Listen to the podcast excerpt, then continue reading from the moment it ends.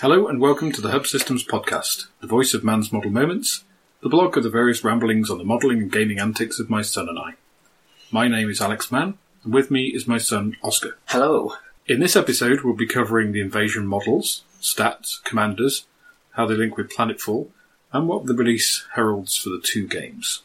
First, though, we normally look at what we did over the past week, but as we're recording this in two parts, because it's a pretty long episode, it means we're actually recording midweek from last time, so we really both just had time for well, playing video games, haven't we? Yes. You've been playing. XCOM, Enemy. I've just bought Fallout 3 for £2.50 because the Steam sales are on.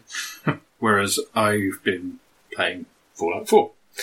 Um, just almost, almost level 31. So instead, what we're going to do here is we're going to introduce a feature called Hit or Miss.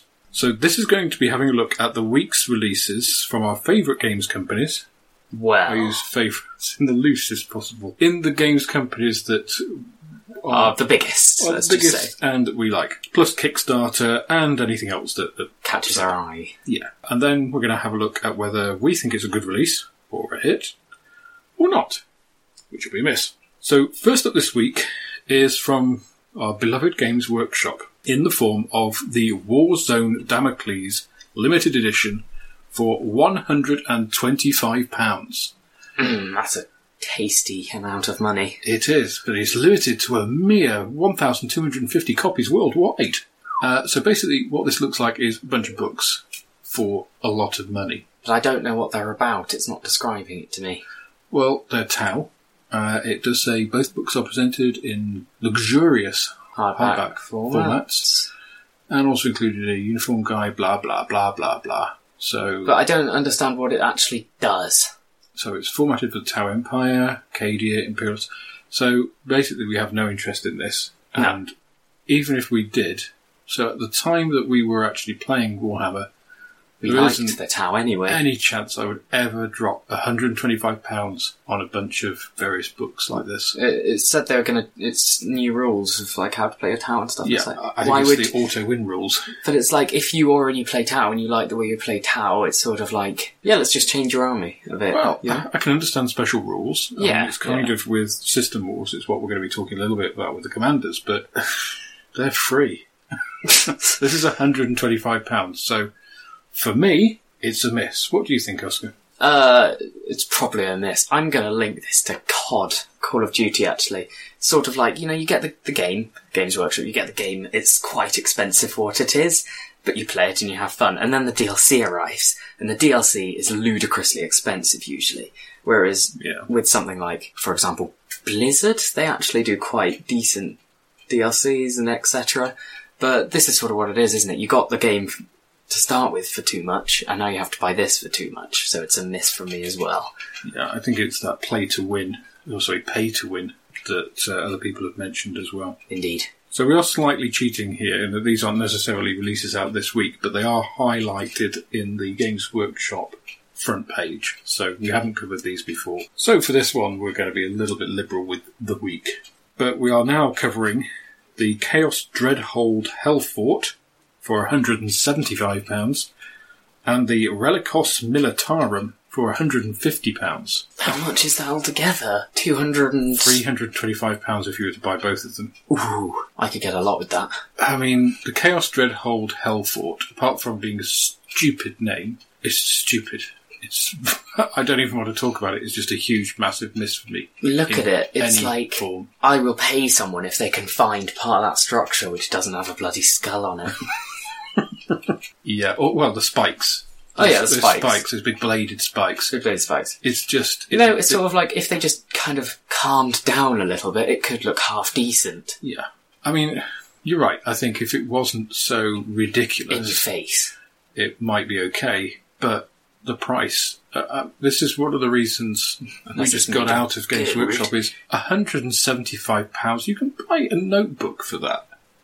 Uh, you know, like a mini laptop. Laptop, yeah, a bit of paper. Why would would you do that? It just. uh, It's Ugh. just, yeah, exactly.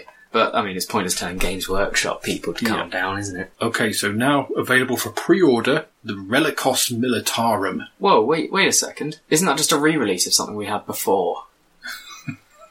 It, well, it does look very similar. It has very similar design elements, shall we say? It's got the broken thing on the floor as well. Yes, those. Are, yeah, those are exactly the same things as in the Honoured Imperium, aren't they? Yeah, That the Aquila, and those two little the two little bits. Yeah, separate parts. you can't expect them to reinvest in new models for only 150 pounds. Oh Christ alive, that would be Models asking cost the a lot of world, money. wouldn't it? Yeah. Oh, Hellfort, by the way, for me was a miss. In case you haven't guessed. Yeah, that's. I, I don't think we even need my response. Yeah. Uh, Relicos Militarum. It's some ruined Imperial buildings. That we've already had before. It's a miss from me. It's 150 pounds. It's a miss. Okay. Next is sorry, we just put it up on the screen. It's uh, Strike Force Cryptos. What the hell are they doing? Not trying to recreate the A team, are they? This is two hundred and fifty-four pounds and fifty pence. Let's let's you know you're getting fifty pence change from that two hundred and fifty-five pounds. That's value. How are they going to pay all their workers? Yeah. Buy yourself a Mars bar as well. um, you get two, four, six jump pack marines, two, four, six, seven other marines, or eight other marines of various different sorts. A dreadnought, A dreadnought, a tank. a land raider. No, Oh, it's land it's not Hurricane, just an Uh, and a Stupid plane. silly flyer. It's, it's this looks cartoony. This is ridiculous. It's like they've tried to make some kind of superhero squad, isn't it? Yeah, and it's, it's 17 figures for two, or 17 models for £254 pounds and 50 pence. Oh my god! They would have to be unbelievably good models Or made gold. I mean, that would help. to to do that. Yeah, uh, miss. Big I want to miss. have a look at some of the closer pictures. It's a miss from me as well. Next, Battle Group Hammer Blow. Okay, now first, actually, I'm going to say something. I actually like that flyer. I'm looking at it and it's not bad, to be honest. Yeah, but again, this is there's nothing new here. These are all Oh Christ! I just kits. looked at the price. and this is why it's a miss from me. Four hundred and seventy-three pounds Fifty and pence. fifty pence. That's Um, basically my computer. Yeah, exactly. Which is a brand new gaming computer. Uh, it's this is the problem for me with Games Workshop now. I mean, this is as well as an Imperial Guard Force or, or the Astartes, uh, whatever they're called now, so that they can get around copywriting. This is the kind of the grunt army that you've got to throw a lot of stuff on the, the ground for, yeah. to make a reasonable force. That's- This is almost five hundred pounds. It's Some of the models though aren't actually bad in this. Like, okay, so those walkers, the two-legged walkers that the Imperial Guard have, I actually like those. Yeah, but again, I just wouldn't entertain this because I just can't get over that price tag. No, that is true. Because pushing five hundred pounds, there are a number of things I would bu- buy before this, including a second-hand car. um, it, it's utterly, utterly ridiculous, and that's why we're not even going to get into looking at the models because it's pointless. Because I just wouldn't look at them because of the price. Yeah. So, unfortunately, once again, for me, and it sounds like we're hating on Games Workshop, but this is their policy, and I can't get past that price policy, so it's a miss. It's a miss for me, but it's a shame because I, I feel like some of the models would have been a hit. Possibly, yeah. But again, the models aren't new. Okay, next on the agenda are the Tau releases. And we are not going to go through all of these, but you have, and the two main ones that are on the new release front are the Hunter Cadre and the Rapid Insertion Force, retailing for £499 and £201 respectively. So one you get a pound from 500 change, one you need an extra pound from your 200. Also, there's the range support cadre, the Riptide wing, the Ghostkeel wing, the Counter Strike cadre, the Optimized Stealth cadre, ranging from £150 down to a, a measly £77, which sounds reasonable when compared with the others. But actually, £77 is still, and that's more than a two-player box set from most of the companies. And you're getting like hardly any models. So, and again, we're not going to get to the models because What the hell have they done the five Tau? pounds What have they done? plus, yeah, Mister Stumpy no arms missile Launching big gun, shoulder gun mounted. down thing is yeah. The Tau were cool. Now I love the Tau. Tau plus slightly ridiculous is. Uh, so unfortunately, which which is a shame because I like you. The Tau were probably one of my favourite factions, if not the favourite faction They in were 40k. my favourite. But it's a miss. Uh, there are some nice models in this release. Don't uh, Really nice models. don't get me wrong, but they aren't new by this isn't new by themselves. These formations, and again, if we're getting special rules with these, this pay to win kind of philosophy again is the anathema of anything I want to do in my gaming. So yet again, it's a miss Uh, it's a miss for me. for all of them. For all, all what one, two, three, four, five, six, seven of these formations. So Uh, it sucks. But thank you for Games Workshop for having a little thing reminding me that there is zero pounds in my cart of their worthless models. So we're going to leave Games Workshop with an overall 100% miss Goodbye. rating and move to Spartan Games. So we have three releases here. We have Madame Liberté, Svarog, and the Heroes and Commanders for Halo. So we will start with Madame Liberté. Now, you showed me this earlier today, and I had a look at it. and, um, So describe what you're looking at here, Oscar. there isn't a kind word I can really. So it's the Statue of Oh, Liberty I don't know, it's alright. Like, on a couple of blimps It's- with a load of guns all over it. pretty much. Uh, yeah. So this is Dystopian Wars. Let's just clarify. This is a Leviathan for Dystopian Wars, which we have dystopian um, ships, Some of the models are and some of the brilliant. ships I They're- think are really well, good, The majority, I think, that's not. especially the new ones. The detail on them is, Oh, you know, those, uh, Spartan standard. They're just getting better and better. exactly. I have no doubt that the detail It's uh, brilliant. and like, precision the on rivets. this will be great. However, Let's just talk about what it actually is. One, if I was leading a massive armada, it's my a huge target. like, yeah, it's just like, oh, uh, what the hell is this thing? I don't know, aim for the head. It's like, it's got a clear targeting point.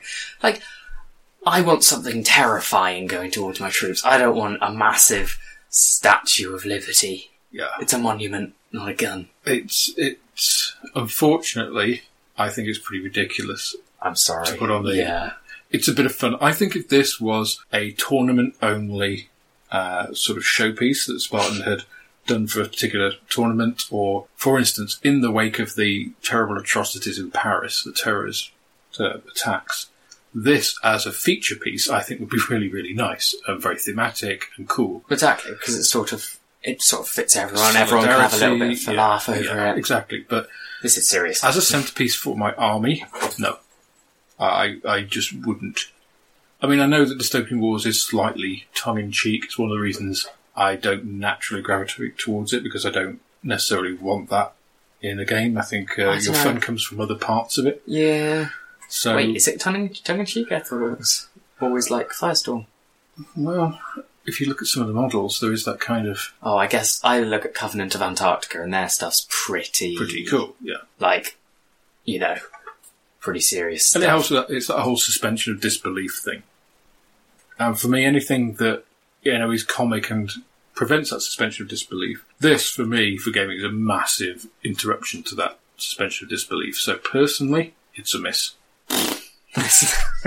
I'm sorry, but like usually I love what they turn out. But Sorry, um, Spark, we love you, but, but no. what have you done? So next up is Svarog. Moving swiftly onwards. So Svarog is the Russian coalition uh, Leviathan, and he is again, he's a big bipedal knight robot thing with a big axe, possibly two big axes actually, you can have them in two formations. And I feel it's a little bit unfortunate that we're starting our hit and miss uh, section in a week which we seem to have quite a few misses. I think this is actually from last week, so again we're cheating a little bit on the, the one week, but Svarog for me I think it might look better in resin. I think this might be a case of Spartans.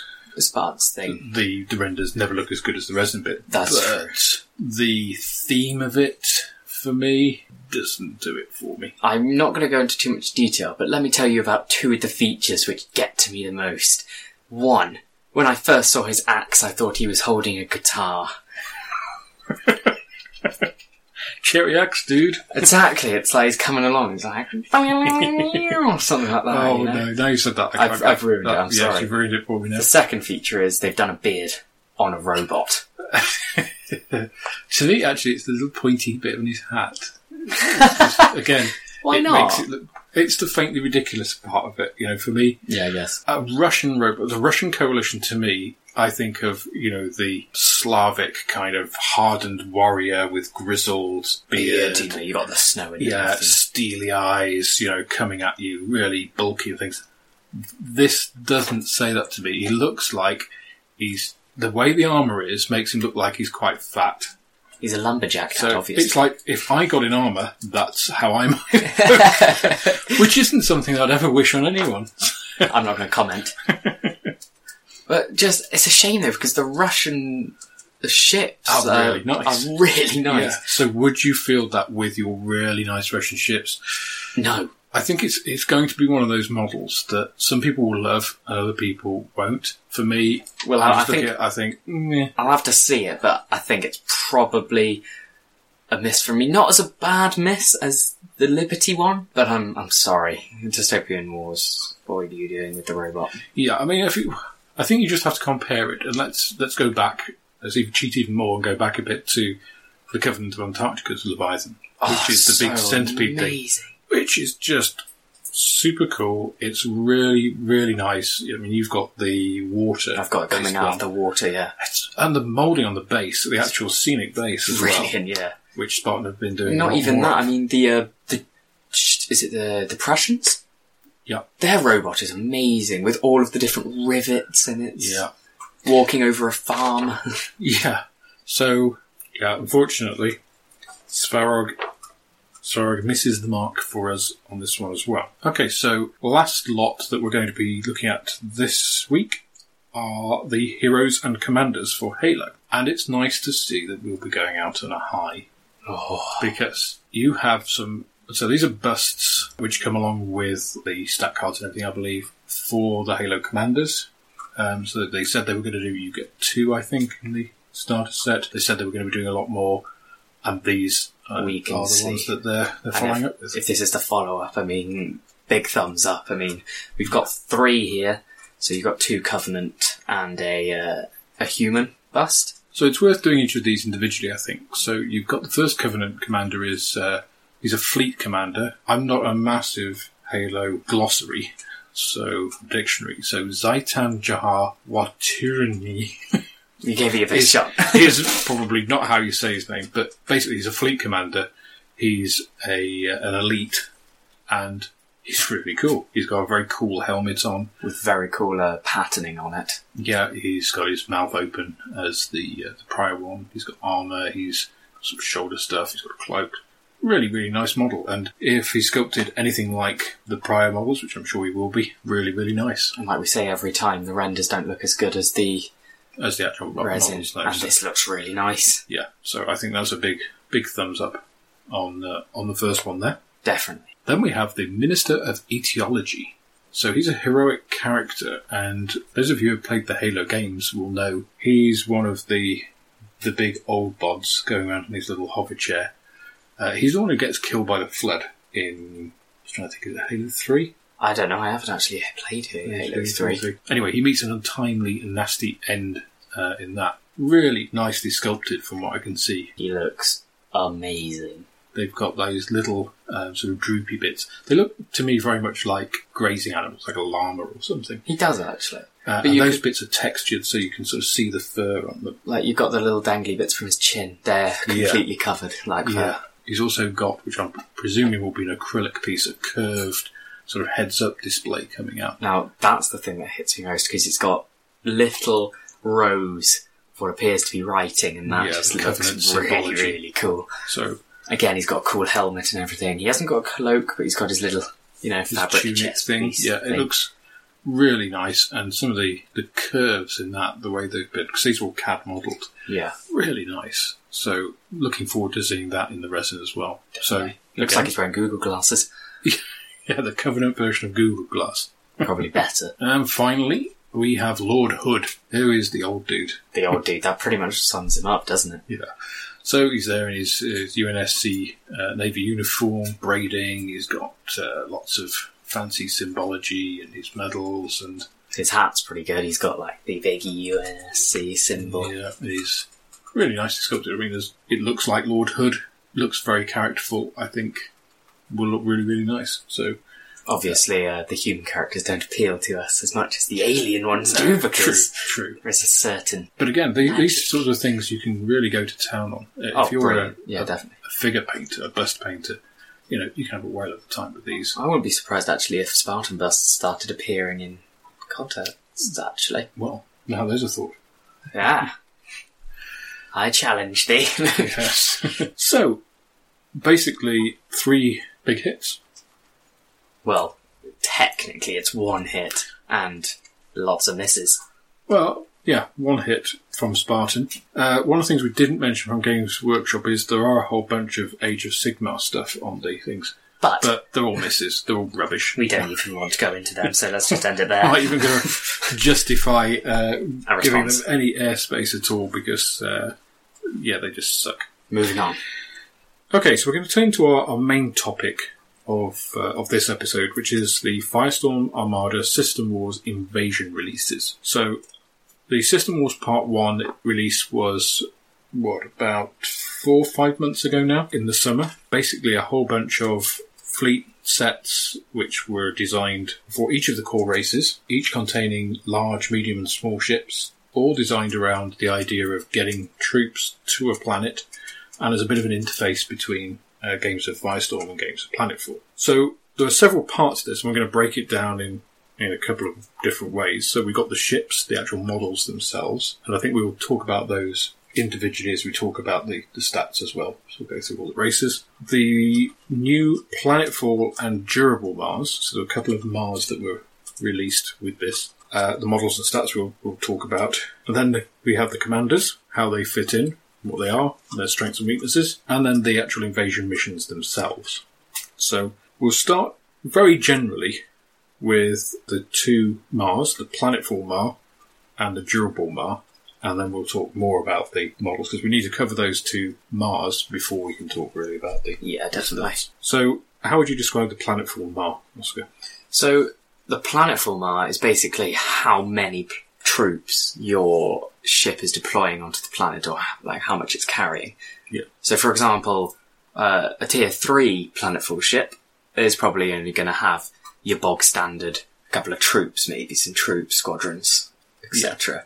Whereas your tier one planetfall ship will have all your leviathans and your tanks. Big drop ships Massive. full of stuff. Yeah, exactly. entire squadrons and support helixes and kinds of that that kind of thing. So, the Planetfall Mar by itself doesn't actually do anything. Uh, No. It has a value associated with it. So, as Oscar said, a tier three, which just carries maybe it's a troop carrier, typically has a Planetfall Mar value of one. So that doesn't do anything by itself, but in an invasion mission, which we'll talk about later, that value does something. So it And does, it does all link into uh, battle log points yeah. at the end of the Firestorm game. Uh, and again, we'll, we'll talk about that uh, a little bit, a little bit more in a, in a while. So the Planetfall Mar is just a, a neat little way of linking in what those ships are doing in space with what they're going to be doing on the ground. Because it's quite difficult, I think, to otherwise link a space game with a ground combat game because it's two different worlds. literally. Completely, yeah. The durable Mar, however, which a lot of the Planetfall ships have, is a lot more specific. So the durable Mar really relates to how these ships are built for low combat operations in uh, orbit.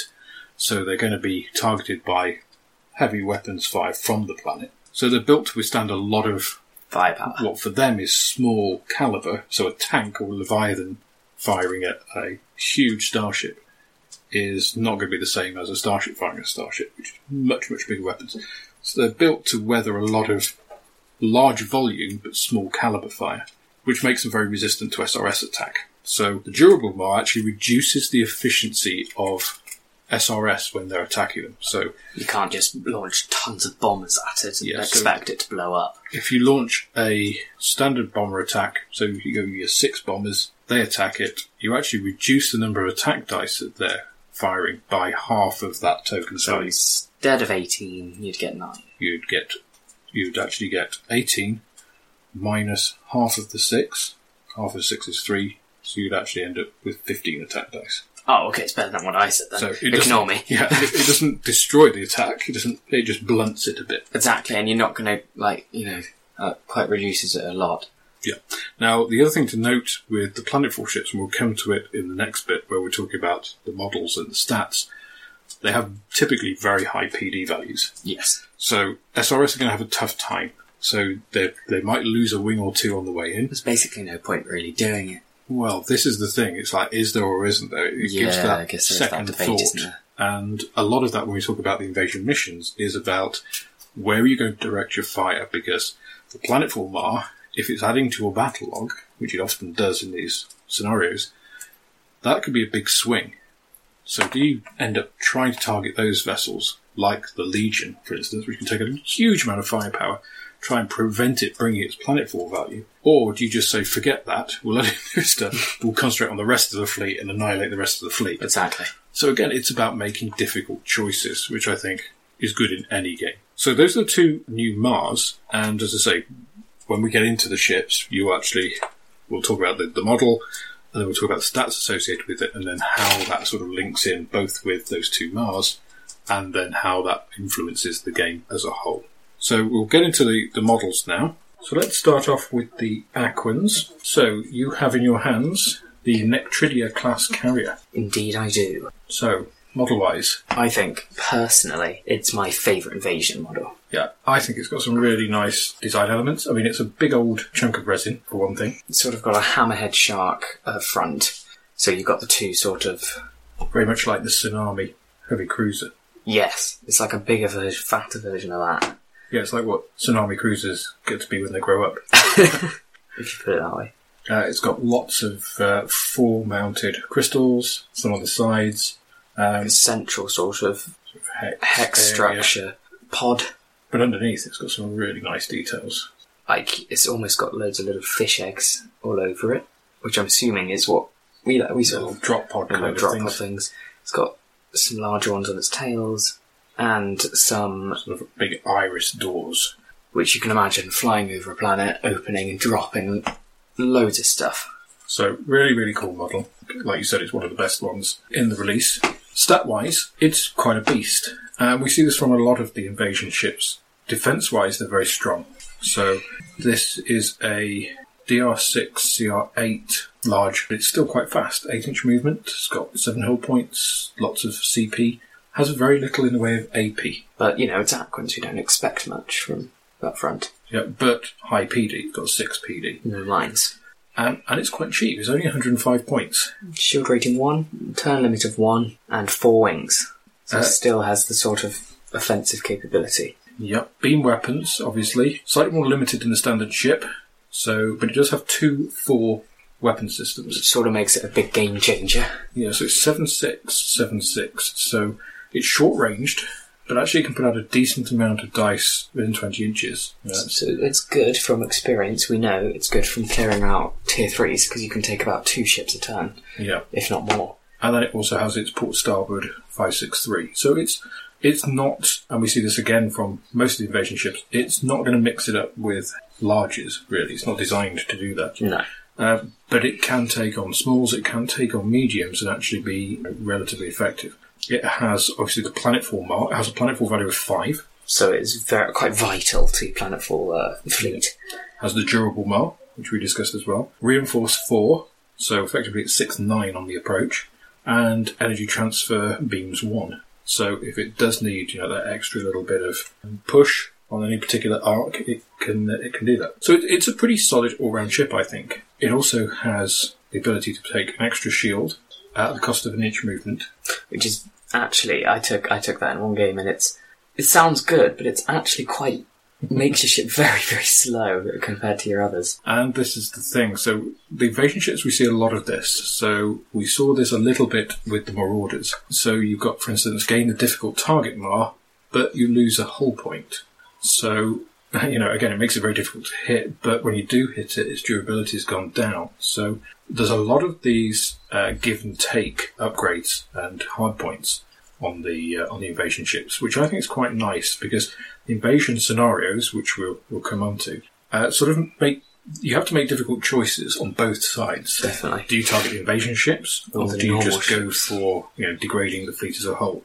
As the invader, do you go for trying to get your planetfall ships down and just make them very rugged, which often makes them slow, or do you go for the mad dash, which often makes them more vulnerable? So, quite interesting, I think. It can also take additional wings and remove the planetfall mar. And again, we see this on all the ships. They have an option to remove the planetfall mar, so they're not just for invasion scenarios. So Yeah, you can use these in a general fleet. Now, some people might look at them and say, yeah, but why am I going to take a tier 1 which has very little offensive capability? Well, if you take difficult target and remove the planetfall mar from this, you now have a 7 wing capacity, same as a standard Triton or Charybdis cruiser. Uh, sorry, a carrier. But it's a hell of a lot more difficult to damage. Exactly. So, you know, there are some, some interesting uh, elements there. You can also gain the quick launch Mar, which is quite nice. You can remove the durable Mar and gain an extra planet value. So again, that makes it more vulnerable, same as a standard ship To wings. to wings. But when you get it down, it's almost like you're clearing out the crew bays by, uh, by taking out some of the plating on the other side, extending those a bit. It can also take two Chimera class frigates as a complement, or a Sulis class heavy cruiser. Which could really make it very good, So considering you can give it uh, energy transfer too as well. yeah, so that's the other upgrade, which is replacing energy transfer one with two. So you can build this ship in a lot of different ways, uh, which I think is really nice. Uh, it's a recurring theme across the invasion ships. So definitely the, the Nectridia class, Is I think's really nice ship, really nice model. You can see its inclusion in fleets beyond the, the standard invasion missions. Definitely. So really nice.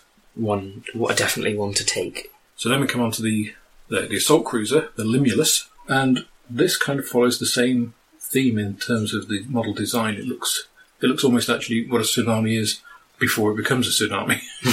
it's got the little bit of a, a start of it, that hammerhead kind of look. It's a bit fatter, and this is a chunky ship. Yeah, it's not thin in it any means. No, and again a lot of a lot of really nice detail. A lot of nice detail underneath as well. Yeah, you've got uh, the egg structures again. You have got some huge crystals on the top. You've got two rows of crystals in groups of three. And it's quite pointy. It is very pointy, actually. It's not. It's quite sharp. but no, it's a very very nice model. Actually, it sort of goes with the recurring theme. Yeah, it looks it looks quite nice together with the Nectridia. Definitely, Although underneath it does have those two large round structures, it does actually. make it look, let's say, very male. I I've never thought of it that way before, Dad. But you've, you've just ruined me forever. Two balls between its Moving- long tail. looks- Moving on you know, to I'm not- stats. no, you are just.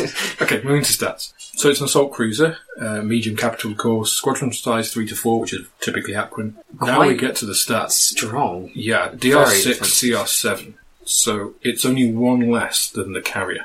So very, very tough for a medium, uh, this thing. Uh, four hull points, 10 inch move, 4 CP, to AP, uh, which some might think is odd for an assault cruiser. PD4, uh, only 45 points, your rating of 1, turn limit of 1, and pretty weak beam weapons. These are the same as the Chimera uh, frigate. So it's an assault cruiser, but it's an assault cruiser designed for planetary assault, not for assaulting other ships. So it has a planetfall value of 2. It's durable, those are its only standard Mars, and it can take one upgrade from either having a reinforced 4 Mar, the difficult target Mar, removing the durable Mar, or plus 2 mine, which removes the, the planetfall. So it doesn't have a mine value to start with. It does have uh, an upgrade though of double mines. So, or you can take an energy transfer. Now, the double mines option to me for a non-planetfall ship is quite interesting. That gives it mine value of two, but double mines means it can lay a mine of three or two two mines. So a squadron can actually saturate an area with really low value mines, which some people think, well, so what? But their mines are actually super dangerous when it comes down to it. Well, you think a mine value of two isn't going to do anything, but if you saturate an area and then you can trigger that with an enemy, or an enemy has SRS, if you can trigger it with SRS in that range, that's really effective against Yeah, sweeping exactly. uh, SRS, which is difficult to necessarily defend against. So sometimes you've got to think a little bit obliquely on some of these. Of course, they can all combine together, and that gives them a mind value of, I think, seven for the combined squadron. So that is, you know, capital ship offensive. So it might not strike you as an, an obvious um, choice to include a, in a standard fleet, but actually it does have some fleet use because, I mean, let's face it, it's going to take a hell of a lot of firepower to take those down. And if you're putting mines on there all the time that the ships are following you, Yeah. Or, you know, if you give them difficult target instead, Exactly. a very, very durable uh, tier 2 squadron. You can be pecking nail bits of damage off. Yeah. So you could take them as a, you know, super durable tier 2 squadron with PD 4 each. Again, they can fly through an enemy fleet just taking out Yeah. uh, smalls and, you know, because the, their weapons Leave the tier. aren't going to take anything else. Really. Yeah, leave the tier threes to just clean clean up the big ships. Really. Uh, and then two ones. And then um, Sorry, yeah, just use their PD to sweep SRS. Exactly. So a lot of different ways you can you can use these, I think. And then finally we come on to the, the frigate, And this has got to be one of my favourite models. the Antiarchy. It's, it's so cool. It's like it's sort it's like a tadpole from the top. It is like a tadpole. It's very there's no crystals on it. Uh, it's very simple in design at the top, but which makes it effective. And underneath there's loads of detailing. There's a sort of Little mouth. little mouth, which I'm assuming is like a pod launcher or something. Um, lots of like again with the fish eggs, and then we sort of have like a round reel of the big pods Maybe it's the it's the rotary launcher stack, the that goes stack onto there. Yeah, that goes into launching those. But it's a very nice model. It is a very nice model. Stat wise, it's a four five, which again for a small is pretty tough. Very tough. Actually. Um, 12 inch move, two hull points, two crew points, one AP, two PD, so very standard. But squadron size 3 to 4, so again for sweeping SRS, that's quite useful. It's only 15 points, it's very cheap. It does have a shield, uh, it's very maneuverable, turn limit 0. It's got difficult target, it has planetfall 1, and of course it's durable. So again, when we come to looking at um, sweeping SRS, you're not rolling many dice at a time, but you've only got to get one 6 to take out a wing yeah, exactly. and a squadron of four of these is going to throw eight dice, so that's at least, on average, one uh, one wing every time you get uh, these things into PD range. That is all you're doing, seeing as it doesn't have any weapons. It doesn't have any weapons at all, no. But again, it can select one from the following: plus two mines and gain the drone's mine mar, removing the planetfall mar, or plus two move. So if you're going to go planetfall, you can make it very fast, 14 inches move. It's going to be difficult to take those down before they hit the planet. Or if you're not going planetfall, plus two mine with drone mines. Again, you've got a cloud of very useful. cloud of little Moving squid mines. moving squid mines. So you can have four twos, uh, two threes, or a, a single five uh, with drone mines. So you know that's a reasonably nice offensive weapon actually for tier threes. Definitely. Okay, so that's the Aquans. Now let's take a, a leaf out of the Xenians book and look at the Dindrenzi. So first up, we have the Legion class assault carrier. Now this is the largest model It's- of all of the releases. it's- It's an invasion. Oh, I think it's took- dreadnought It's just it's absolutely huge. It is almost the size of the dreadnought. It, it is a monster. Um, it is a very impressive model as well. Yes, definitely. Like because it sort of goes concave. You've got, yeah, you've got this open. I mean, it's a multi-part model. There are four main pieces to this, plus the engines, and that allows the the Spartan team to have got these cutaways, so you can actually see inside, and you can go through the sides of the It's very very vessels. cool. Really, really cool model, and probably I think personally my favourite of the of the releases. Unsurprisingly, stat wise, it's a DR6 CR11 It is model. extraordinarily difficult to take down. 8 inch move, 9 hull points, 6 CP, 7 AP, PD of 6. So, as Oscar said, it, it's pretty tough. You know, it's getting onto battleship level toughness. It's not cheap, it's 170 points. 7 wings, so it can have a decent offensive, either bomber or assault wing or whatever uh, component. 2 inch turn limit, it has a pretty nasty gun rack, 11 13 3. So again, short range, but actually capable of putting a decent amount of dice out. Yeah. Uh, and it has two fixed kinetic weapons, which are identical to the Cataphract 894. So, you know, a little bit low for a tier one, but again, you know, it's not a not its primary purpose, but it is the most But it's, a- it's offensive of all of the. and it's uh, 170 points, which Yeah. is a lot cheaper than the say the Atkins tier one. So Mars, it has ablative plating, durable, and planetfall six. I think it's the highest of all I of think the it is the highest. Yeah. But you put it on the table, it is immediately going to attract an awful lot of fire. Yes. It looks like a big target, doesn't it? It is a big target. It is a big target, and it does. You know, it's not impossible to take down. Whittling it away with that DR6 is the, the easiest way. It gets three uh, hard points, so it can take plus three AP, but that removes the planetfall mark, so that gives AP 10. That makes it a bit of a, a nice boarding monster. I've taken this in standard fleets. In fact, I played it at the tournament. Against Um, me. And it lost against you, uh, although I didn't lose the Legion. That's true, but you, you, I lost took, the game. you took two of my carriers. Yeah, uh, cruisers. Goodness, sorry, God. Um, and it did take take the Velthosa down, a victory against them. So it can gain launch tubes, which I did take in that game, and it can also take it can remove both the ablative plating and durable Mars. So that's taking away one positive Mar and one negative Mar. It can gain second assault, which I took on that one, uh, which made it 200 points stock. Or you can take up to two hardpoint choices of increasing planetfall Mar by one and reducing the wing capacity by three. So potentially, and this is a free upgrade, for 170 points, you can get a planetfall 8 ship. Now, that's going to one have a wing. big, big battle log swing, uh, but only one wing, so probably So a lone just won't even interceptor. use it, yeah. It can gain secured bulkheads, as most of Dindrenzi stuff can. It can gain assault blitz, deck cruise, and it can have either three or up to three uh, Buckler or Rotarius escorts or three Xenian League escorts. I took Rotarius escorts uh, on my Castras, which we'll go to in a minute. Uh, but that again boosts that gun rack up to really quite nasty levels. So it is quite a, a good all-round ship. This it is certainly not just an invasion ship. So for those of you out there who have seen the invasion releases and just thought I don't play Planetfall, it's not for me. The invasion ships really aren't a release just for Planetfall. They Because you can still have the games of the, the Planetfall uh, scenarios. That's still actually. Yeah. So all of the scenarios in the Invasion books, or the System Wars book, are Firestorm scenarios. They're don't about invading don't planets, require. but they don't require you to play Planetfall or play that game Yeah, afterwards just, at all. just imagine it. And not only that, a lot of these ships are more than viable as standard ships in standard fleets. So Yeah. again, if that's what's held you back on any of these releases, take a second look because they're really nice models and really quite useful. Yes, definitely. So that brings us to the assault cruisers, the Castra No, Dindrenzi. these things are like almost battleship size. So this is this is a again a unique thing. We've not seen this before. It's a large capital class cruiser. So you only get two of them. As Oscar said, they are well. That I think is greater mass than the original Poseidon. yes, it's, it's a lot. Yeah, it's almost as big as the um, Hydra. the Hydra. Yeah. Yeah, yeah. So it's a it's a big, chunky. It looks like a cargo ship almost. It's got all of these drop pods along the side. So it has what two, four, five, ten, ten big sort of great big containers on each side, which have little openy things at the bottom, and little Dindrenzi symbols on the and little Ingenzi symbols along each one. Yeah, got to trademark the company.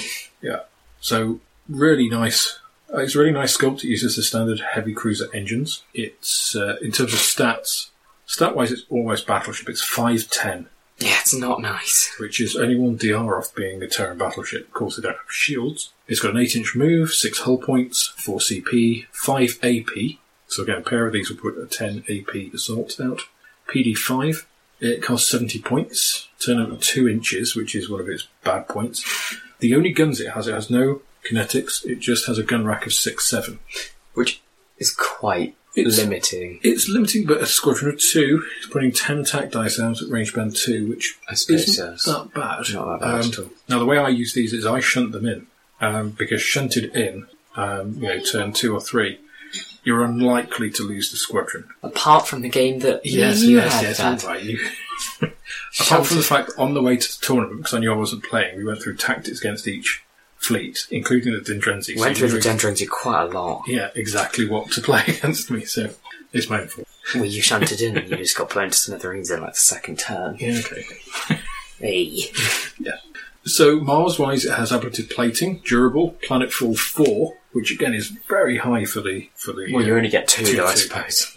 and protected systems. Hard points, it can just choose one, so it can remove the ablative plating and durable Mars as before.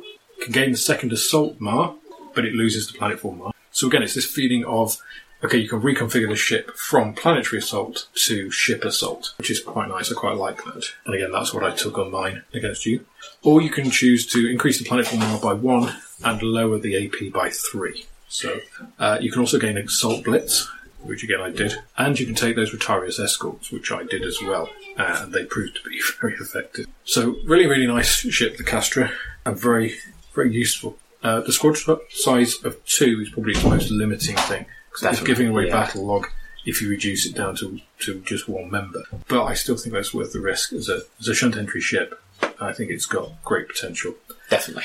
Next, we have the frigate, the Scooter. Which is sort of odd because it's tiny. It's smaller than the Aquan. Uh, it's, it's, I think it's one of the smallest tier threes for planetfall ships. But I really like it. I really like it. It's it's, it's obviously Dindrenzi, but it looks quite different from anything else that's that's been designed. It's Yes, I really like it too. Actually, it's very nice. I mean the level of detail that's, that they've managed to cram into what is a one-piece model. It's a single-piece casting, and you've got really quite deep cut-ins into the model. Really nice. You know, it's not just a flat shape; it's really three-dimensional shape. Very impressive. I mean, I suppose it's a two-part model because you do have the little flight peg thing on the bottom sticking. Yeah, but that doesn't But really that, count, yeah, does I it? don't think that counts really. I call that a one-piece casting. It's very nice. Stat wise, I mean it's a pretty it's a pretty solid thing. It's a four six, which is the same as a Terran cruiser. Again, but without shields, twelve inch movement. It does have three hull points though. It's So not again, nice. Difficult to take down. You've got to concentrate your fire into these things. Uh, again, that's a common theme throughout the, the invasion ships. CP2, AP1, PD3. So a squadron of these again, pretty good defense against torpedoes. It has difficult target, durable, and planet planetfall one. You can actually select one of the following. You can either give it an additional PD, which would make it pretty much immune to torpedoes, or you can change the designation to an escort and remove the planet planetfall. Now, as a dedicated escort, this thing's I think very appealing because with a PD of three and a uh, four six with three hull points, it's not going anywhere, No, and that is going to provide a lot of PD cover for your standard uh, ships. annoying. So uh, it's 25 points, so it's not cheap. But that's not a bad trade off. I would take those as dedicated escorts. I haven't yet, uh, because I haven't built a fleet kind of centered around that. Thank God. But really tough shit. I think it's a Definitely. beautiful model. And would, like, if you're against the Terrans in that, then the Terrans are going to have difficulty. yeah. So, from my side, you know, as a Dindrenzi player, I would definitely pick up the Dindrenzi Invasion box. Hmm. I mean, I have, but I'd recommend it to, to another player without doubt. So let's stick with the Xenian League and ah. move on to the Directorate, those misunderstood individuals in, in corporate life. Misunderstood, I think. It's psychopathic. but seriously, the Dindrenzi models are probably some of the best, actually. Because Because, your Directorate. Oh, well, ah, they're the same, aren't they? They're both evil.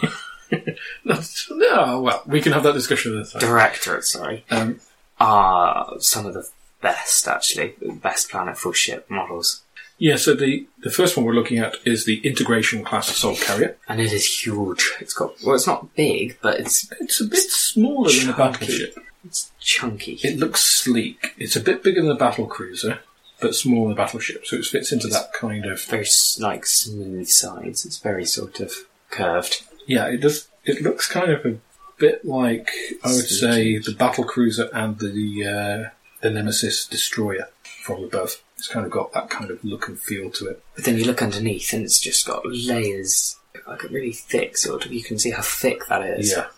And you got again tons of detail on the uh, on the bottom. Yeah, I mean they, that's one of the things. These models, although you see them top down in the game, the underside of this, the detail that's on it, you know, you've got what one, two, three, four little what look like drop down bays that might have leviathans or something in. You've got a You've got sort four of a carousel at the back there, haven't you? got four turrets on each side as well, and then you've got little doors on the sides of the of it as well. The front is a little door. Yeah. So Basically, everywhere you look, you're going to find something new. yeah, and really nice little design elements in there that go to the other ships. Uh, also on the sides here, you've got these sort of uh, little things that look like they're pods or something that come out and drop down to the planet. So it's a fabulous model. It's almost got a Voyager kind of. thing Actually, that, yes, I thought I saw something like that in it. Now, stat-wise, the integration is a large capital. It's DR5, CR9, so it's, you know, sort of carrier plus level. It's 9-inch movement, 7 hull points, CP4, AP4, PD6, so high PD, but fairly average stats, nothing amazing there. Uh, it's 120 points, has a shield rating 2, which for a Directorate model is pretty high. 3 wings, 2-inch turn limit. It has beam weapons, which are 9, 10, 3. So again, nothing remarkable, but still able to threaten tier two and three, um, without doubt. You've got durable, reduce, uh, reinforce 4, as usual for the Directorate, and a Planetfall Mar of 5. You can select up to 2 hard points. You've got plus 1 shield, so you can get it shield 3, which I think is the highest rating of any um, core race Xenian. yeah, definitely. That does remove the durable mar, however. So you're reinforcing your defences but exposing yourself a little bit to SRS attack. You can gain plus 6 AP. So that'll take it up to AP 10. Which is not nice. However, that removes the planetfall mar. So again, it's Yeah. sort of that reconfiguration from planetary assault to ship assault. You can gain plus 3 wing capacity. So that'll take it up to a full flight, 6 wings. Or you can add a planetfall mar and minus 1 shield. So again, that's, you know, pack it out with more troops, but Uh, reduce, reduce the defense. sh- defences, yeah, definitely. So again, nice choices to, to make, or difficult choices at least. Yeah.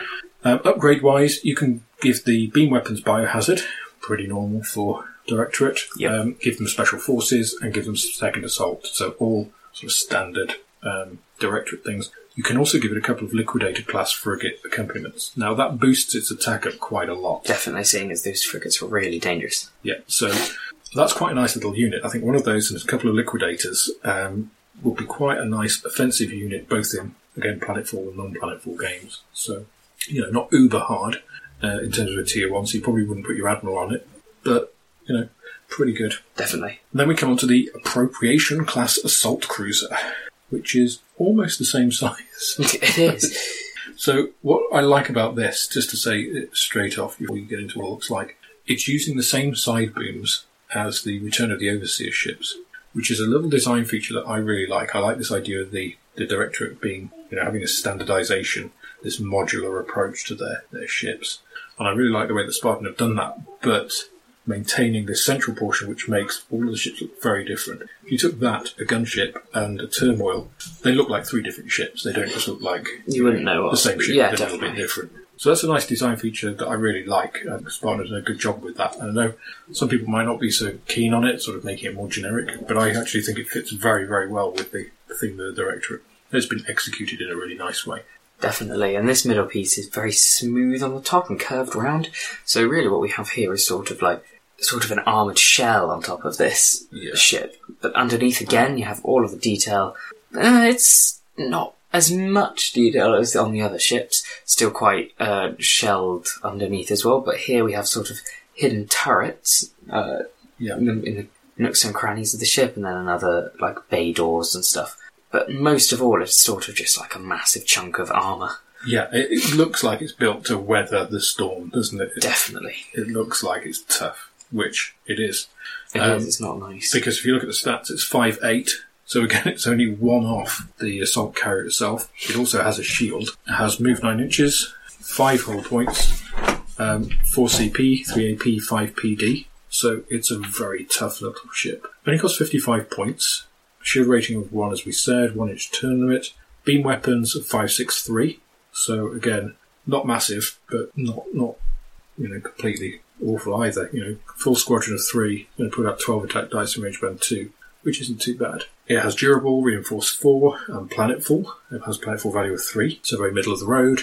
And it can select a single hard point. One of those is a shield, so it gives it two shields, again, making it very tough. It can get another hull point. Which is actually, uh, you say it, people think that, oh, gaining one whole point is not going to be enough, but that changes pretty much everything about it. Like, if you're giving that an extra shield and an extra. No, you can't give it both. Oh, no, only way, have you're one. not. If you're giving it the extra HP, though, What's the difference between being there and not being there? It does remove the durable mark if you do that. which Um, again, so you could just slam it with loads of. SRS, but then a full squadron, you know, each of these gets 5 PD. The, you know, you might not have much left Exactly by the Um, time you get close. by the time you get close. So actually, the, taking away the durable mar and gaining the HP, I mean, that's actually quite a safe bet. I'd probably go for the shield. Shield is quite useful, but you, you but bearing in mind you do have one already. Yeah, I'd still go for the How many times have you rolled one dice and it's come up three? Nothing. How many times have I rolled a six and then another one? Yeah, yeah. I'm extremely lucky with shields. But no, yeah, I see what you mean. or if you wanted to play a non-planetfall game, you can put uh, an extra 2 AP on it, removing Really? planetfall. Five HP for each ship. Yeah, so potentially 15 attack dice uh, assault, and considering as an upgrade you can give it special forces, that's not bad. Now, that's a contender. If you imagine you've got a squadron of these and a squadron of heavy cruisers, which would put out a similar kind of boarding, you know, it's ships, really. the enemy ships will probably not have anywhere to go. You don't know. Yeah. Well, and this is the directorate, isn't it? So you use the rest of your ship with biohazards. Uh, sorry, rest of your ships with biohazard to take down defences and crew, and then you know They slam in in, multiple assaults. Uh, you can see it fits in very nicely with the rest of the directorate fleet tactics. Definitely. So again, Which might not inside be a good thing. For, and outside of um, Planetfall, well, Planetfall uh, scenarios. And then we come on to one of, I think, one of the nicest models in this release, which is the Induction Class Frigate, which, for me, this has so many nice little elements about it. It's quite a big uh, ship. It's quite round. goes back to the original frigate that the Tintrans uh, used to have. which I think is a really nice uh, little They've basically just redesigned it and just made it. Cool. Uh, Very cool. yeah, basically, like you look on the underside, there's loads of little turrets on the outside. Uh, more of these funny little um, Drop, drop bay pods. things. There's more bay doors. You've got the uh, directorate flight stand holder, which is like an engine. and it fits in very nicely with that, that theme. On does. the top, you've got again this plating with what look to be little bay doors. which makes it look extremely tough actually and it's not small for a tier 3 which is No. the scary thing about it Yeah, it's really, really nice model. I really like it. looks like a ufo It does, yeah. Um, and it has a squadron size of three to four. DR4, DR6.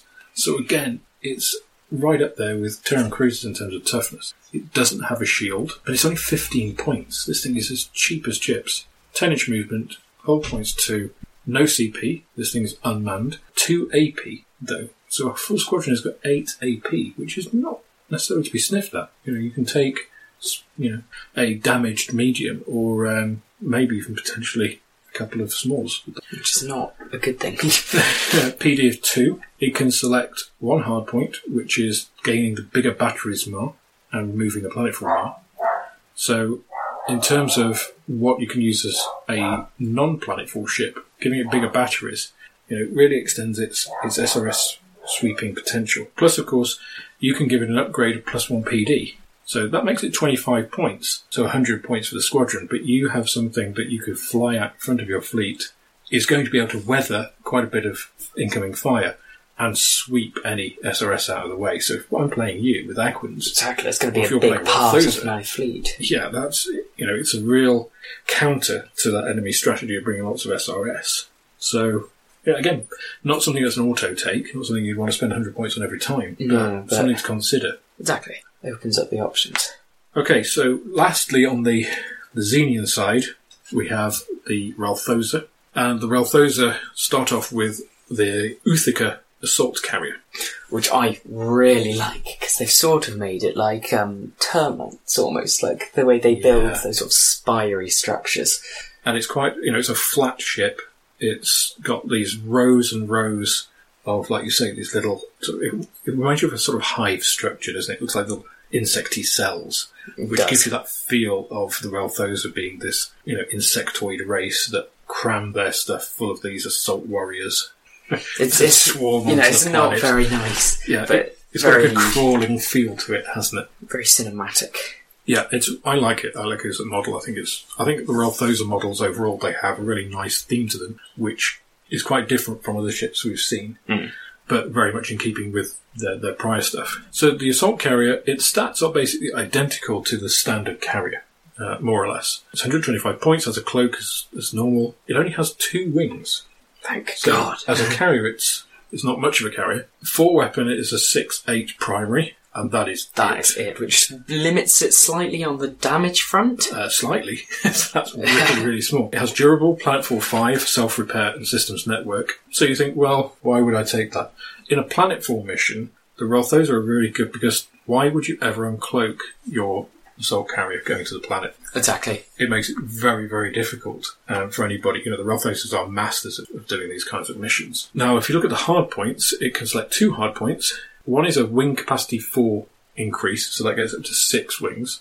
Um, but that also adds quick launch and removes planetfall. So again, this isn't for planetfall, but as a standard carrier, it now has, you've got a wing capacity 6, which is two less than the standard but with quick launch, that's quite appealing. Uh, it can increase its movement by one inch twice. It can gain stealth systems. It can gain second assault, which removes the durable mar. Bearing in mind it has an AP of 8, which isn't the same as the standard carrier. No. So it can gain second assault, that's two AP8 attacks, which is not bad, really. And again, on something that's cloaked, you know, find it very difficult to actually stop that assault. Stop event. exactly. You could also increase planetfall mar and remove 3 AP, so that will take it down to an AP 5 ship, which is more in line with standard, but you get an extra planetfall, so planetfall 6. Now, upgrade you can either give all primaries biohazard or corrosive, same as any other. Um, but to be honest, with a 6-8 primary and no reason to uncloak, you're never going to do that. Nah. You can't see that. Accompaniment wise, you can take Stinger or Wolf class escorts, or Drone or Widow class frigates. See, drone and widow class frigates. Well, On that- that, that's going to increase its firepower. Yeah, that gives you a reason to uncloak, I guess. But then again, why would you spend the extra points if you can literally just be a ghost and go right Yeah. into the planet? So again, it's it's a really nice model. It's interesting, and I think you have to think as you do usually with the Relthoza, quite how you're going to use them. Exactly. It's not really a thing for unexperienced. You want to sort of be have played it for a long, long time, sort of be able to think about all of this. Yeah. So then we move on to the assault cruiser, which is the Cartesia class. That's quite Um, now, these again quite unusual because they have a squadron size of one to two. They're 65 points apiece. Cloaking field, DR4 6, very standard. Move of 9 inches, hull points of 5, crew points of 5, AP of 6. So there's a 12 AP assault there from a, a full squadron of 2. PD 5, so very high PD. Primary weapons of a 6-4. I think, again, Yes, it's basically nothing. It's Uh, a good model as well. And it's a really nice model. You know, these this actually uses two of the pieces off the standard carrier around a core, which has this again the same sort of almost honeycomb matrix sort of look to it. comes off the back. And yeah, quite it's a really chunky model. It is actually. Hardpoint wise, you could choose two. You can either bump it up to six hull points, you can gain the self repair mar, or well actually because you can set two, and you can gain three wing capacity, which removes the planetfall mar. So this gives you the first medium class carrier in the game. Which ah, it's not. And wing capacity of six between the, the squadron. However, there is a little asterisk, asterisk on the uh, on there, which says the Cartesia may only take assault craft as its wing capacity and SRS tokens. Which is good because there's no bombs, but the bad point is sort of says More itself. assaulting isn't it? spiders. Assault. Yeah, so you know you've got your uh, what six AP assault coming from the the ship, and then you've got six AP assault coming from three assault craft on it each. So that's a really nice unit. Now there's there's high risk along with it because it's squadron size of two. It could give battle log up fairly easily, but again, why would you ever uncloak? You know, your weapons are hopeless. I mean, I would probably take plus one hull points so just in case if you are hit. well, actually, I might not even take that because that again will give you extra battle log if you lose them. Whereas So if you just that. take the plus three wing capacity, which is free, it's still you know it's 130 points for the squadron. Removing your planetfall though. And yeah, put stealth systems on it as well. That's 140. So yeah, not an option in planetfall missions, but for a standard mission, that's quite a nice little salty unit. It is definitely. You, you wouldn't want to mess with one of them. Yeah, and it's going to be difficult to take down. Yeah. So, and then that brings us finally onto the Ichneumon class. Which I, I think the frigate actually is one of the nicest models.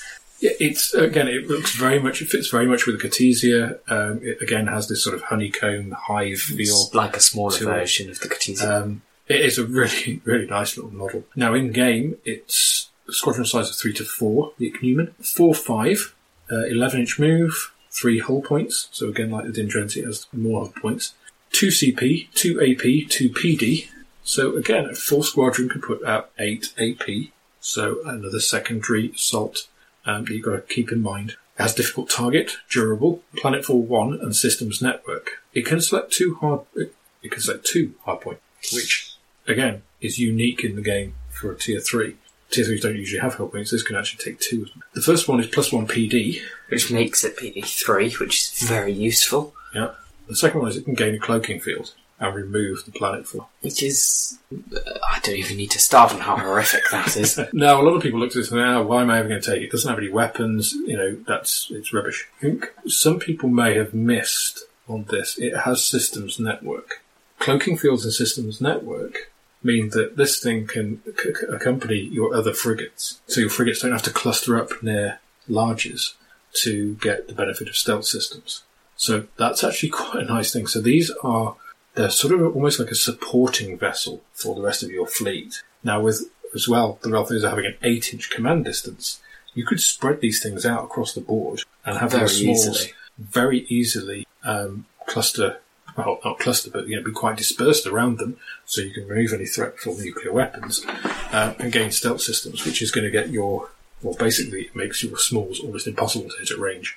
Yeah, Uh, they were until hard the enough to hit. yeah, hard enough to hit from the start. So it's a very nice support thing. So you have to f- think a little bit obliquely in the way that these things work. So again, the Relthoza, I think all of these sets add something to anybody's standard fleet, not just um, Planetfall. I think the, the Planetfall missions are almost a bit of a, a red herring for most people. Yeah. I think people have viewed them as, oh, these are Planetfall stuff, it's invasion things, they don't apply to me. But actually, this is giving your fleet different options in many cases. Okay, so let's um, have a look at the Ceruleans. Now, the Ceruleans are, again, slightly unusual in all of these releases in that they have two ships for their Tier 1 because they're battle cruisers. So they actually have the Amentum class battle cruiser, which Which is, is very nice. It's.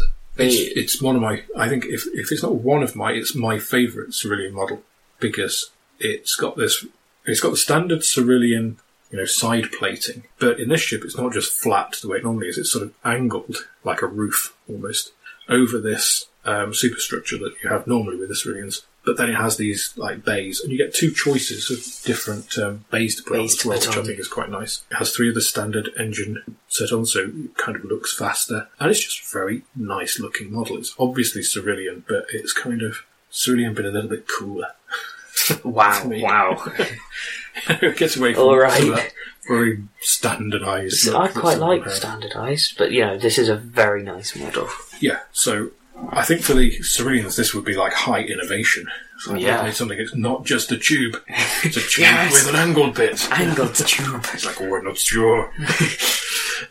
It's very risky. So uh, the Amentum, it's a large capital, squadron size of 1 to 2, DR5, CR9, uh, move 8 inches, hull points 5, CP6, AP5, PD6. It's 85 points though. That's very cheap. It is very cheap. So a squadron of these is 170, like standard battleship sort of uh, price. It has two shields, which is again pretty high for a Cerulean ship. No wings, two uh, inch turn limit, scatter weapons on the four, four fixed as normal, uh, eight nine three. So not tremendous. It also has torpedo weapons, but it actually doesn't. They're in red. So we'll come to that in a second. It has durable, experienced engineers, planetfall four, uh, reinforced port and starboard. So pretty standard for an invasion ship and for a Cerulean ship. And it can also select two hard points, which again for battle cruisers is pretty unusual. Usually they're one. So it can add two inches move, which would make it ten inch move, which is very fast, removing the durable mark. It can add a hull point, going up to four six. It can add three AP, which would take it up to an eight AP, or a sixteen attack uh, assault point unit uh, for a full Dangerous. squadron. Very dangerous. Yeah, definitely. Minus one turn limit, so you can swing it around a bit faster. One of them is add the torpedo weapons and remove the planetfall mar. So, if you're taking this in a standard fleet, you get the torpedo weapons, which are six, seven, seven, seven. That's not bad. No, not at all. They're very So- good torpedoes. And again, above patrol fleet, that's ten torpedoes at anything but range band one, which is not not a bad attack. Certainly, it beats anything the Ceruleans can, can put out at the moment with their tier one. In terms of oh, you can also add one planetfall mar and minus two PD. So again, that theme of upping the stuff you can take but lowering the defense in some way. Upgrades, you can take bigger batteries. You can upgrade the scatter weapons to kinetic weapons. So this puts it into competition now with the with the Hasta Yeah. and you can give it the weapon shielding mark. So, kinetic weapons of 893 aren't at all that bad on a very fast ship with a turn limit of one inch. Now you're talking about something, a tier one that can sort of nip around doing quite strategic strikes in a way that the rest of the Cerulean tier ones really can't. So, yeah. it adds, I think, quite a lot in terms of options to Cerulean fleets that really don't have that. They've got their big broadens number it a lot. of um, tier ones normally with, with broadsides and a bit of a Suppose weapon in it's front. Exactly, it changes quite a lot. Yeah. In addition to that, if it's only one, so if you've got a patrol fleet level, you can either take a Katar class assault cruiser, which we'll speak about shortly, or you can take a standard Falcata or Skyhammer class cruiser. So again, if you're making non-planetfall, having a unit which is the battle cruiser and a Skyhammer or Falcata is, I think that's pretty decent as well. It is very decent. Of course, then you're not going to change it to kinetic weapon because that would you'd lose the coherence with the uh, the accompaniment. But still, if you bump up the speed, you can have a very speedy unit. Definitely, So- which again, Ceruleans could just Yeah, really. I I think it's it's quite a nice way of, of handling it. It's really... So we mentioned the Katar class assault cruiser there, which you are holding in your hand. It is very smooth. There's no pointy out engine engine bits apart from these little wings it has at the bottom. Really, uh, it's got the normal. It's got uh, again sort of angled plating at the top, and then instead of having this sort of sort of skeletal structure that the Ceruleans normally have, has two rows of these uh, cylinder drop pods Yeah. go along. it. It's very nice actually. I like this ship. Yeah, it's it's got a triangular cross section, doesn't it? It But that does. triangle is made up of spheres. So again, Ceruleans are great engineers, and we all know spheres and uh, or circles and triangles are very good, strong, structural, mathematical, Boring. good engineering structures. So exactly. Um, so I think that's quite nice in keeping with the, the current theme. Squadron sizes 2 to 3 on these. Medium capital, uh, no surprises. DR5, CR8. Move of 9 inches, so again they're quite fast. HP 4, CP4, AP5. So again, it's a 15 AP assault in there. PD of 4. Points value, they're only 45 points. So again, they're cheap very cheap. shield rating of one.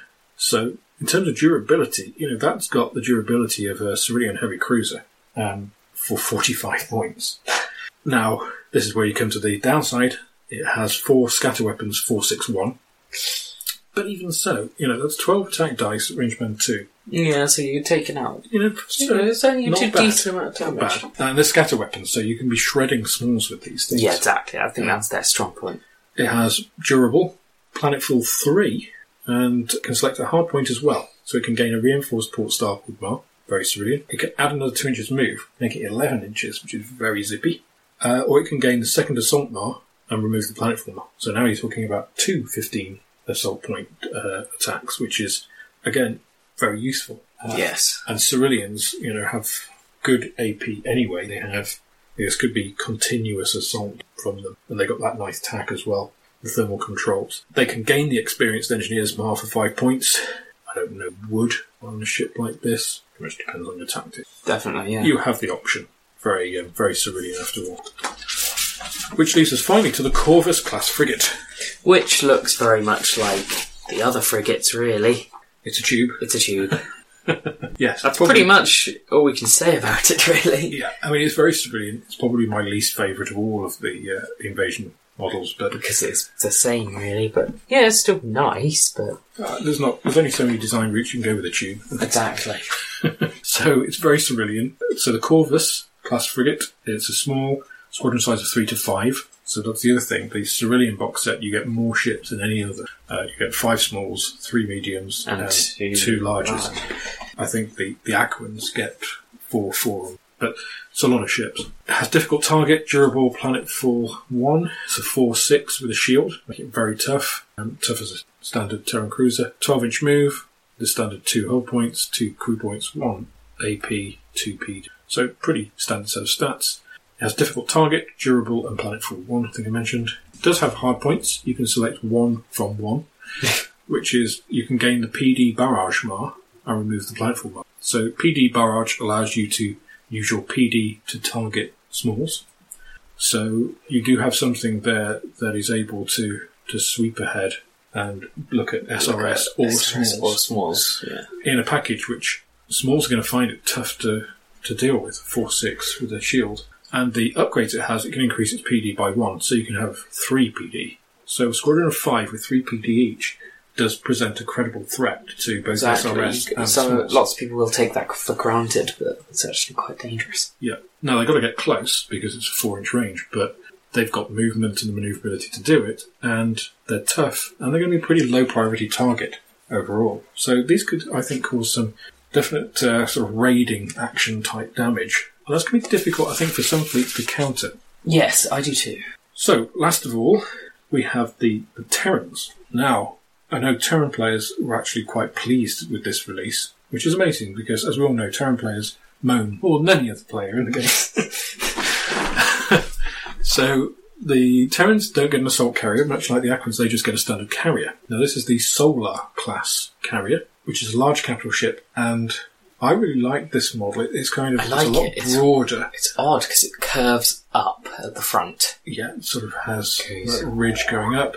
It's got a very Hawker Industries type bridge. Yes, It's it comes out. It's got little windows. Yeah, yet it preserves all design elements of the, the Terran fleet in general uh, as well. Yes. And underneath, you've got some really nice ridges, uh, great undercuts. I mean, again, the moulding on this, this again is a single piece model, bar the uh, the standard flight peg edition. It's got really nice turrets, which are in theme with the the standard Terran turret look. The engines are sort of shrouded, but very similar to the cruisers.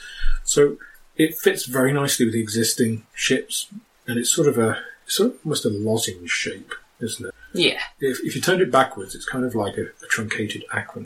basically. So it's quite a bit smaller than some of the, the ships, but it is tough. Yes. stat wise, it's a, a 5.9 DRCR, 7 inch movement, 7 hull points, 6 CP, 3 AP, PD6, comes stock with 3 shields. Which is really incredible. Really monstrous. Keeping up with the Terran Um, shields. It has five wings, so it's fairly low capacity, not quite a full full fleet uh, wing. Two inch turn limit. It has primary weapons, they're only turrets.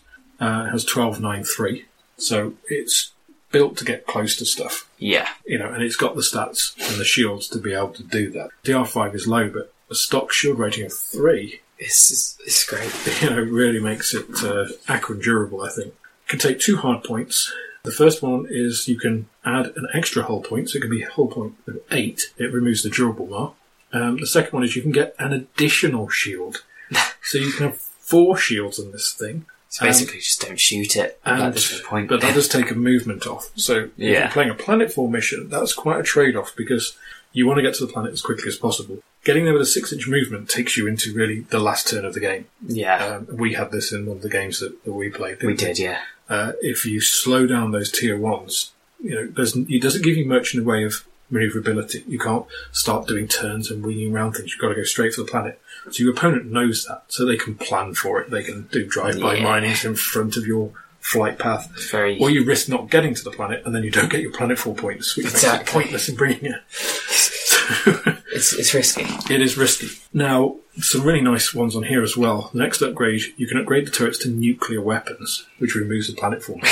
Yeah, with So- twelve in range round one. 12 in range band 1 is that's a substantial amount of nuclear weapons. nuclear weapons. Yeah. Um, and it is built to withstand the backlash from, from typical typical of uh, the Terrans. You know, throwing nukes around, they don't care. They're very very free with their fusion. You've also got the option, alternatively, to add a movement to this, so it is possible Which to get the fast. increased shield and then counteract that with the movement, so you retain your movement. Yeah. But that costs an extra 15 points. So Oh, it's worth it. yeah, difficult choices. Or you can spend the points in actually getting an extra planetfall mar and reducing your wing capacity by two. So then that's taking you into right, going to take three interceptors and territory Yeah. defensive. Now the stock Mars on this are durable planetfall five and also sector shielding. So now we just said you can upgrade four shields. That gives you five if you're sectoring on one front. It's very good. Now that's a wall of shields. I mean, that is horrible. So five shields, you know, effectively almost makes this a DR8, DR9 ship, uh, if your dice are rolling statistical norms. Um, so that's horrible. You know, I like it, but you know, I think that's one of the reasons Terran players have been, been quite happy. quite happy. Yeah. Um, is it an auto take in a non-planet fall scenario? No, No, but it's worth considering. Um, definitely. you could build a really tough core tier one. I mean, putting your admiral on that he's pretty much It's safe. pretty safe. You'd yeah, leave him, but you're not going to be putting much out, I don't think. Well, you can get weapon shielding for it, so that's going to improve. It's going to your- improve. The, definitely give you time to get close. Yeah, because you do need to get close. You can upgrade your primary or nuclear weapons to beam weapons, Ah, so it gives you a little bit of extra range. But then you're losing, you know, your but 12, 12 dice of beams, ten inch range, rerolling ones is going to wreck stuff as well. yeah, exactly. You can also give the primary or nuclear weapons the decimator warheads mark. Again, all of these weapons. So you know you've got a lot of options. you there. do. In addition to all of that, you can take accompaniments of either two Aegis shield cruisers, which is going to make this thing just, Almost just don't even bother. Don't even bother. if expensive, or you can take a heavy cruiser. Now that's interesting because the heavy cruiser obviously has nuclear weapons as well. So potentially to could be throwing out some fairly decent for nuclear weapons. Yeah. And let's face it, it is going to be going forward mostly. yeah, It's a definitely. primary offensive arc. So again, interesting options. definitely, definitely. So it's it's not my favourite model, but it is nice. It's very Terran, and I like the sort of theme that it looks a little bit Hawker as well, Yeah. and a really tough ship, very very tough ship, and a good utility. You know, it gives wings Definitely. to a almost unkillable ship if you build it in one way. One of everything. You know, with some really strong close-in fighting, which is very very Terran. Okay, last sheet brings us to the Horizon class assault cruiser. Uh, uh, I like it. I like. I really like the the model for the Horizon. Actually, I don't really know how I feel about this ship. well, it's it's got a lot of traditional Terran design elements. It's very, very detailed. I'm not saying that. It's it's quite long and thin for a Terran cruiser, but it's chunky. Uh, it's got little design elements which, if you see this front piece here, looks very much like the Yeah, the yeah. Ares carrier. It does. It's got these weapons arrays which are very much from the Apollo and Razorthorn. Got the turrets. It's got these little pod things, which we also see on the frigate, which we'll come to in a minute. Standard Terran engines, but sort of shrouded. These Big little pods on pods underneath. It's got a little bay door on the front. It's it looks like an up armored, heavily shielded, you know, in terms of plates of shield, Yeah, definitely. Um, but it looks tough. obviously recognisably Terran cruiser. So Yes. I, I quite like it. It's it's chunky. It gives that nice chunky feel that the other Very Terran yeah. Don't. In terms of the the stats, it's a DR5 CR6, so it's heavier than a standard cruiser. Eight inch movement, squadron size two to three, four hull points, five CP, AP2, PD5. So quite you know, average, but a little bit higher defences, uh, a little bit less in terms of offence. Uh, for a cruiser, it's 35 points. And is cheap. It's very, very cheap. Dirt cheap. Um, it also has two shields. So again, straight away, we're up in the most survivable Terran medium here, straight away, for the cheapest points cost. Mm. 35 points is nothing. You're getting a squadron of these for just over 100 points. But then you look at the turrets, and that's a Now, five four. the turrets is a And 5 that's 4. nothing. you're not buying these to shoot things with. You're not You're really not. buying them to live. The Mars, they have durable, planetfall 3, and sector shielding. So again, potentially three shields on, on the facing at the early game. You can select one hard point. You've got a choice of an extra hull point, another shield. So this gives it battleship levels of shielding, or you can take plus three AP, removing the planetfall mark. Now, I think that's really interesting because if you're flying a, a planetfall mission, you've got the option there to make it much tougher. Mm. If you're not, and you want to remove that planetfall mark, you can add 3p, which makes it an AP5. That gives it an AP15 as a full cruiser squadron attack. So this is the same then as, uh, say, the Directorate or the Directorate Heavy Cruisers, you know, the other the other units. Which uh, gives it quite a big advantage. Yeah, but you could potentially put one shield Oh, in a standard shield. game in a standard game and forego the AP because having Yeah, the Planetfall Mar doesn't stop you playing a standard game. You just it just doesn't do anything. Yeah, It's only in Planetfall games that that it actually does counts. actually count. Not Planetfall games, invasion missions. Sorry. So upgrades, you can upgrade the primary weapons to beam weapons. Again, Which again you? you, roll. Don't know. Ah, I don't know. It's, it's difficult, isn't it? uh, you can gain the weapon shielding mar and remove the durable mar. And again, would you? I don't know. I don't know if if you would or not. I probably wouldn't, to be honest. Accompaniment, interestingly, you can take an Aegis class shield cruiser. So again, Again with these shield cruisers. you can the, the utility of the shield cruisers, which you know they don't have an awful lot of use as accompaniments in the rest of the game. This has really broadened that out. So taking Aegis class shield cruisers, you know, if you've got three shields on one of these, succeeding on threes, again, very, very tough unit to take down. Which, of course, is what you're going to be having to try to do because if they get to the planet, that's nine battle log. They're going to be waiting for you. So Yeah. it's a tough one. So otherwise, you know, it's a 15 AP shunt bomb. That's, that's again the way I would use them. Definitely. Shunt bomb them in. okay, so which brings us to the very last ship of this And I- releases. Really like it. It's basically just like the normal crew frigate, got bigger. Just got. Yeah, it, just put extra stuff on it. so this is the Nadia class uh, frigate, which is it is essentially an armsman frigate uh, design with a modified front. It's got all of these pods on the side. It's got six really big pods on the Yeah. underside, which look very nice. It looks a bit tougher. It looks like it's got an extra piece of superstructure on it. Stronger. Uh, it's got a really nice little bay door at the front with like a little runway. It does, yeah. So you can imagine it landing and then, you know, planetfall flyers coming out of coming that out, to yeah. support their uh, support their crews in, in the field. So it's a very design wise, I think that's it's one of the best ships I think in terms of keeping to the original designs, showing an evolution from standard things and yet maintaining the, the sort of trend. the planetfall stuff yeah. really well. It's a really, really nicely designed ship. Firestorm wise, it's a small, 3 to 4, very Terran. Uh, it's DR4, CR5, again, nothing unusual. Move 11, 4.2, 3 crew, 1 AP, 2 PD. So that's basically you know, Basically normal. normal stuff. It only costs 15 points, so again, very, very cheap. It has a It shield, has a shield. same as other Terran stuff. Difficult target, durable planet planetfall 1. So there, we're not seeing anything unusual for Terrans at all. You can take up to one hard point. You can take up to an extra one PD. Which again gives it the uh, sweeping uh, abilities to sort Yep, of go PD three is top of the range um, for doing that. So twelve different dice. You're probably going to take out a couple of wings if you're sweeping. Yeah. Or you can change the designation, much like the Dindrenzi, to an To an escort, escort. and remove the planetfall mar. So, as an escort, it's tough. That is a pretty tough, very tough escort with less PD, but it's less killable than Yeah. the standard. Exactly. And you and can give it a shield another shield. Two shields on an escort if you take it Yeah. that way. Yeah, so you're basically guaranteed that uh, PD because who is going to spend the time to take out something Something. that doesn't give you any PD? So that doesn't give you any battle log, sorry, but it's going to make it almost impossible for whatever it's escorting to get torpedoes through that. Yeah. Or if you're doing boarding or whatever, you know, it's going to be really difficult. So again, it gives you another option with the ship. So I really like it. So do I, definitely.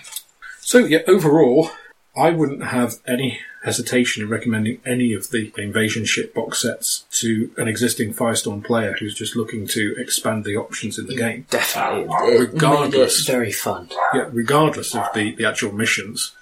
Um, I think what we'll do, because this is turning out as a chunky episode as it was, been a little bit is we'll actually review the commanders and the missions. actual missions and our experiences with those because we've played a fair few of those now. yeah, we have actually. We'll do that next time. So this will be part one of our invasion ships review, um, and then next time we'll go over the commanders, how they affect some of these things, Planetfall and not in a way. the planetfall table, yeah. so how that works in terms of translating what you're doing on the invasion missions, which we'll talk about, and then going on to the planetfall mission. Sounds good.